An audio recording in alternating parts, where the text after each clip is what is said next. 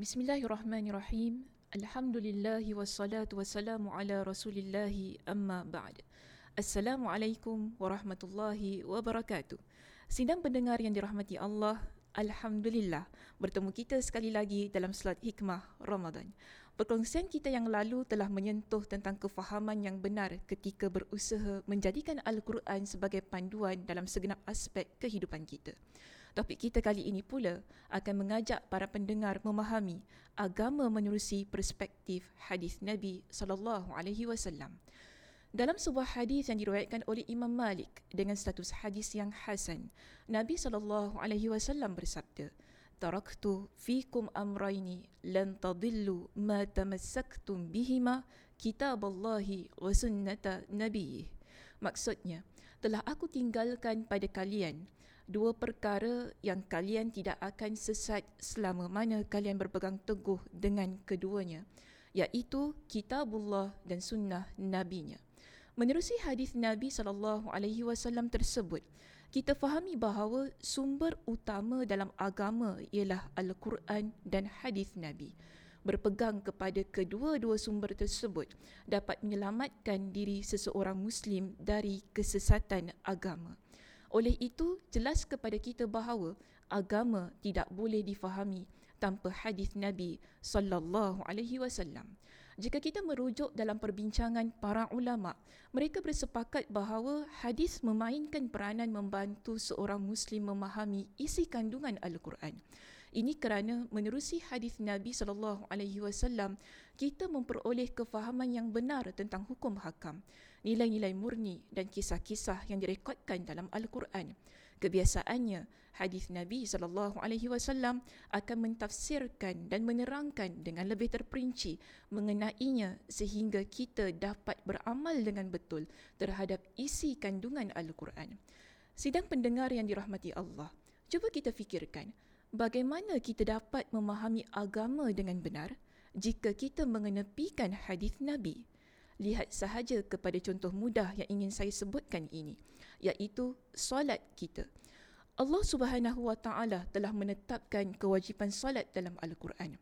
Namun, adakah cara pelaksanaan solat, bacaan dalam solat, perincian tentang solat sunat seperti solat sunat tarawih dijelaskan dalam Al-Quran? Tidak, bukan. Jadi, dari mana pula kita tahu tentang tata cara pelaksanaan solat? Pastinya kita dapati dari hadis Nabi sallallahu alaihi wasallam. Begitu juga tentang ibadah puasa yang sedang kita laksanakan sekarang ini. Allah Subhanahu Wa Taala menyebutkan tentang kewajipan berpuasa di bulan Ramadan dalam Al-Quran. Tetapi, adakah kita dapati hukum hakam yang lengkap tentang pelaksanaan ibadah puasa, makanan yang disunahkan untuk kita berbuka puasa, doa-doa dan amalan-amalan lain di bulan Ramadan? Adakah ia disebutkan dalam Al-Quran? Sekali lagi, jawapannya ialah tidak. Kita pelajari dan mengamalkan hal-hal berkaitan tentang puasa secara lengkap ialah dari hadis Nabi sallallahu alaihi wasallam.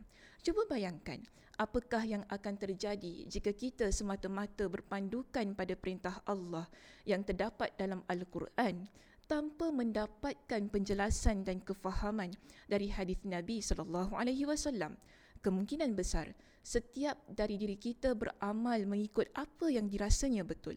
Ia boleh menyebabkan berlaku pentafsiran ayat Al-Quran mengikut logik akal kita. Akhirnya, semua itu boleh mengakibatkan berlaku penolakan dan penafian hukum hakam, munculnya ideologi ekstrim dan kesesatan dalam agama. Situasi begini akan menimbulkan banyak salah faham dan kekeliruan. Bahkan, ia akan mengakibatkan perbalahan dan perpecahan dalam masyarakat Islam kita. Penjelasan ringkas beserta contoh yang saya berikan itu tadi jelas menunjukkan kepada kita betapa pentingnya agama difahami menerusi perspektif hadis Nabi.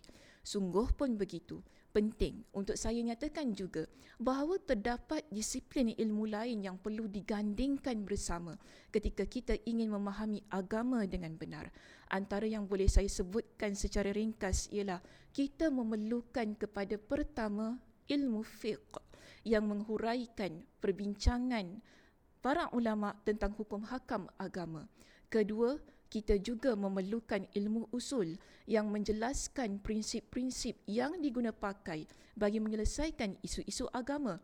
Ketiga, kita perlu memahami maqasid iaitu tujuan yang terdapat di sebalik hukum hakam agama dan kita juga perlu memahami konteks iaitu keadaan semasa yang berlaku di sesebuah tempat.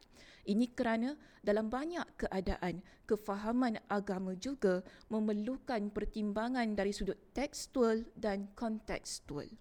Dengan itu, menerusi perkongsian ini, saya kira tiada salahnya bagi kita menjadikan bulan Ramadan kali ini sebagai peluang untuk mendalami ilmu-ilmu agama. Sebagai permulaannya, mungkin kita boleh berusaha untuk mempelajari hadis-hadis Nabi sallallahu alaihi wasallam dan ilmu-ilmu yang berkaitan dengannya. Menekuni ilmu hadis yang merupakan sumber utama dalam agama Islam sudah semestinya membantu kita memahami agama dengan lebih baik terutamanya memahami isi kandungan Al-Quranul Karim yang dibaca di bulan Ramadan.